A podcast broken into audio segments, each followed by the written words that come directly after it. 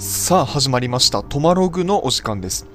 ここでは私トマケンがほぼ毎日ちょっとしたもうちょっとしたどころか死ぬほどどうでもいい話をして、えー聞いていただいている皆さんを必ずや後悔させるそんなコーナーになっております。あの今日ですね出勤中その音楽を聴いていてで Spotify のランダムシャッフル再生っていうんですかねあので久しぶりにあれが流れてきたんですあのサンボマスターの「世界はそれを愛と呼べんだぜ!」のやつ。名曲ですね「世界はそれを愛と呼ぶんだぜ」が流れてきてなんか本当いい歌いい歌だなと思って久しぶりに聞くと。あの僕ですね歌曲を聴くときこれ前も言ったかもしれないんですけどなんか自分が歌えるかとか自分が弾き語りができるかどうかみたいな基準で聞くことが多くて。でそういう意味ではこの「世界はそれを愛と呼ぶんだぜ」もうなんかあ真似したくなる曲だな。真似っていうか自分で歌いたくなる曲だななんて思ったりしましたね。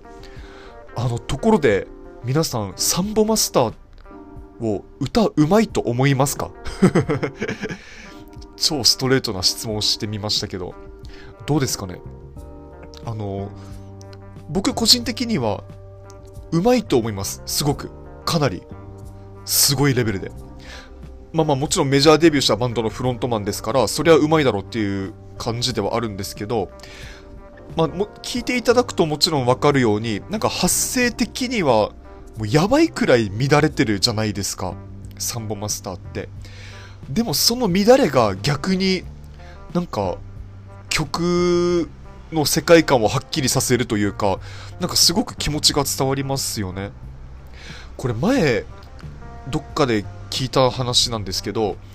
その歌手の役割は何だという話になってで歌手の役割というのはつまりそのその曲が持っているその世界観とか感情とかあるいはその歌詞がその伝えたい気持ちみたいなものをちゃんと聞き手に届けるその橋渡し的な役割をするのが歌手というものであるみたいなのをなんか聞いたことがあってああなるほどねって思ったことがあるんですよ、まあ、つまりそのしっかり音程が取れているとかなんかビブラートとかしゃくりとかそういう小技がうまいとか、まあ、もちろんそれもね大事な要素ではあると思うんだけれどもでも歌がうまいっていうことは結局結局聞き手にちゃんと伝えられる能力のことである。と僕は納得してるわけです。だからそう考えるとカラオケのねその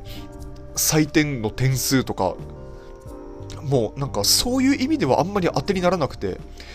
あの僕昔ですねあの福山雅治の「今このひとときが遠い夢のように」っていう曲わかりますか？96年7年だったかな？くらいのなんか福山雅治がもうエロい曲を一生書いてた頃の、まあ、曲で僕すごい好きな歌なんですけどそれをカラオケで歌ってですねもうちょっと採点向けに もう採点だけを点数だけを稼ぐような歌い方をしてみようと思ってもう全然原曲に沿わないようななんかもう無理やりビブラートを入れるみたいなことばっかしてたら確かにあの90何点かの最高得点取ったことがあるんですよ。でも全然面白くなかったんですなんなら聞く人が聞いたら多分下手だったと思うんですよあの歌い方って。あのあと歌手の優里さん。もうバズバズりにバズったあの優里さんもなんかカラオケの点数は意外に低いなんてことも聞いたことありますけど。だからその僕にとって歌がうまいっていうのはもちろんカラオケでねあのその歌のうまさをその同じ部屋にいるみんなに見せつけたい欲求もめちゃめちゃにあるんだけどどっちかっていうとその何て言うのかな。いかにこの曲のその気持ちを その俺がその気持ちに乗ってみんなに伝えられるかっていうところを徹底したいななんて思ったりして。だからそのサンボマスターもねなんか